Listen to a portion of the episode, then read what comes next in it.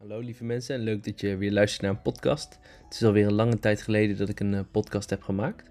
Maar ik voelde in één keer weer de inspiratie om een uh, podcast te maken. En deze keer uh, gaat het over het talentenspel. En dan vooral ook mijn eigen traject en wat ik daarin heb meegemaakt. Het is al wel weer een tijdje geleden, maar ik vind het toch leuk om te vertellen wat ik daaruit heb gehaald. Omdat het voor mij toch echt wel een game changer was. Ik denk dat ik op dat punt wel al een richting wist en dat ik mensen wilde gaan begeleiden.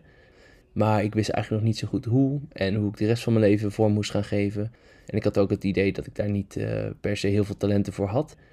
En toen ben ik het uh, talentenspel gaan doen. Uh, ik heb het talentenspel gedaan met Willem Glaudemans, mijn mentor, waar ik ook de opleiding heb gevolgd tot talentencoach. En na één sessie bleek eigenlijk al dat ik mijn koningschap niet pakte. En ik zal dat even toelichten. Het spel werkt door middel van de metafoor. En we werken dan met de koning en de koningin en de archetypen of de talenten als uh, dienaren. En het is dus echt de bedoeling dat je als koning in je leven aan je talenten sturing geeft, dat je naar ze luistert, dat je ze opdrachten geeft. Het is eigenlijk een persoonlijke uh, leiderschapskwestie. En dat komt ook al heel snel, uh, kwam al heel snel bij mij in mijn traject naar voren. Dat ik eigenlijk niet het koningschap pakte. Dat ik niet op die troon ging zitten. Dat ik niet deed wat ik moest doen. dat ik niet deed wat mijn talenten nodig hadden waardoor mijn koninkrijk ook niet kon eh, floreren. En om nog eventjes in de metafoor van de talentenspel te blijven, om het echt af te maken. De reden waarom ik dus dat koningschap niet pakte, was omdat de koning ook weer luistert naar of de ziel of het ego. En de ziel is ons hart, is die stille fluistering, is onze intuïtie. En het ego is het, uh, de drukke mind uh, met angstgedachten, die overal weerstand in ziet, die beren op de weg ziet. Die eigenlijk alleen maar in angst kan denken. En wanneer we daar te veel naar luisteren, dan gaat uh, de koning, maakt verkeerde keuzes, uh, kiest niet wat goed is uh, voor het koninkrijk. Maar kiest eigenlijk vanuit angst. En dan krijg je een rijk wat angstig is. En waar angst is, floreert het niet, groeit het niet, is er geen energie. En dat is echt de toestand wat, wat bij mij op dat moment aan de gang was. En toen hadden we eigenlijk nog niet eens de talenten ontmoet om te kijken van wat zij nodig hadden. Maar dit was al iets wat heel snel duidelijk werd toen we begonnen met het spel. En eigenlijk vind ik de term spel, het traject, niet de eer aan doen die het heeft. Want het is een traject, het is een diepte-traject wat zoveel in zich heeft. Zoveel informatie, zoveel verbinding met het onderbewuste. Het geeft je zoveel inkijk en inzicht uh, hoe het eigenlijk op dat moment in jou is en in je leven. Zowel binnen als in je buitenwereld. De spel vind ik, het is een hele mooie speelse manier om je talenten te ontmoeten. Maar ik zou bijna willen zeggen het talenten diepte traject. Omdat het echt diep gaat. Maar even genoeg van uh, mijn enthousiasme. Ik was natuurlijk uh, aan het vertellen over het talentenspel. En uh, het volgende deel waar ik graag iets over wil vertellen is het begin van het ontmoeten van je talenten. Het spel werkt met archetypen. En deze archetypen komen uit de Jungiaanse psychologie. En Jung kwam er eigenlijk al heel erg snel achter dat er bepaalde archetypen, bepaalde oerbeelden in ons onderbewustzijn zitten, die bij elk mens hetzelfde zijn. Het zijn woorden zoals moeder, uh, vader, begeleider, zuiveraar, danser, atleet. Dat zijn bepaalde archetypen, dat zijn uh, bepaalde oerbeelden waar wij mensen gelijk allemaal associaties bij hebben en die we kunnen toepassen op ons eigen leven.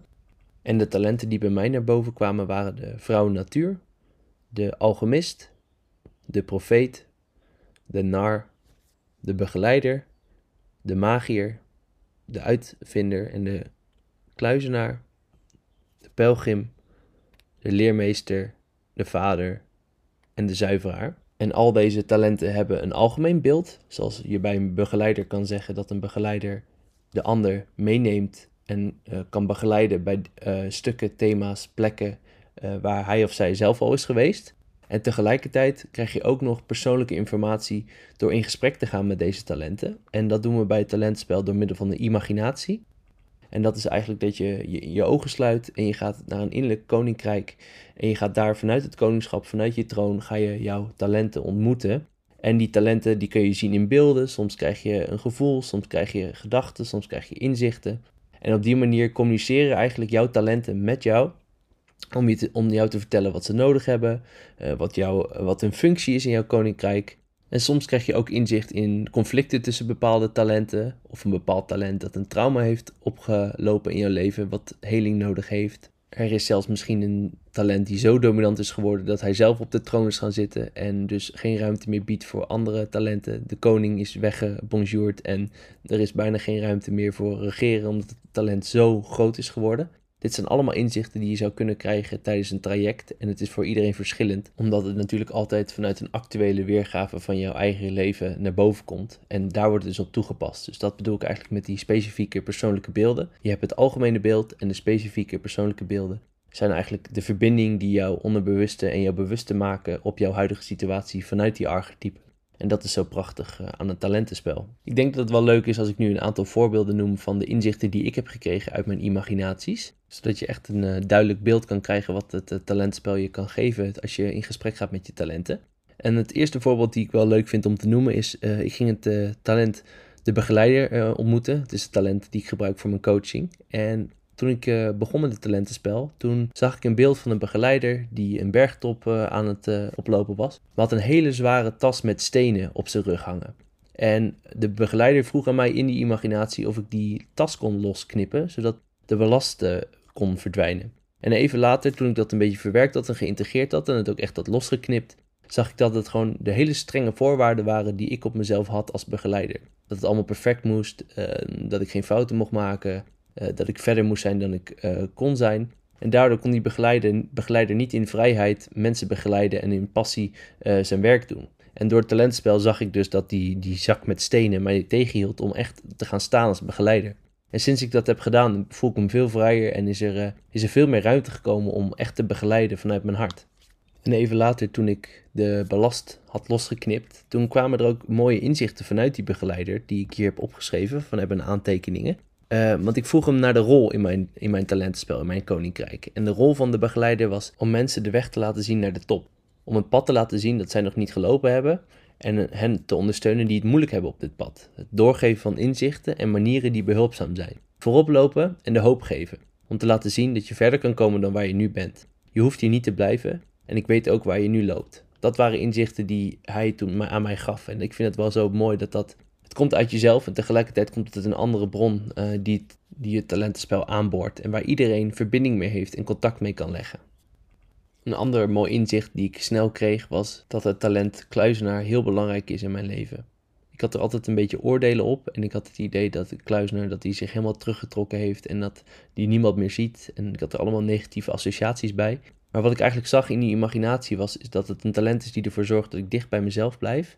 Dat ik uh, ook ruimte voor mezelf pak. Dat ik eventjes uh, uit de sociale wereld stap. Even weer terugtrek om inspiratie op te doen. Om even uit te rusten. Uh, om boeken te lezen. Om daarna weer in kracht en in verbinding met anderen in contact te treden.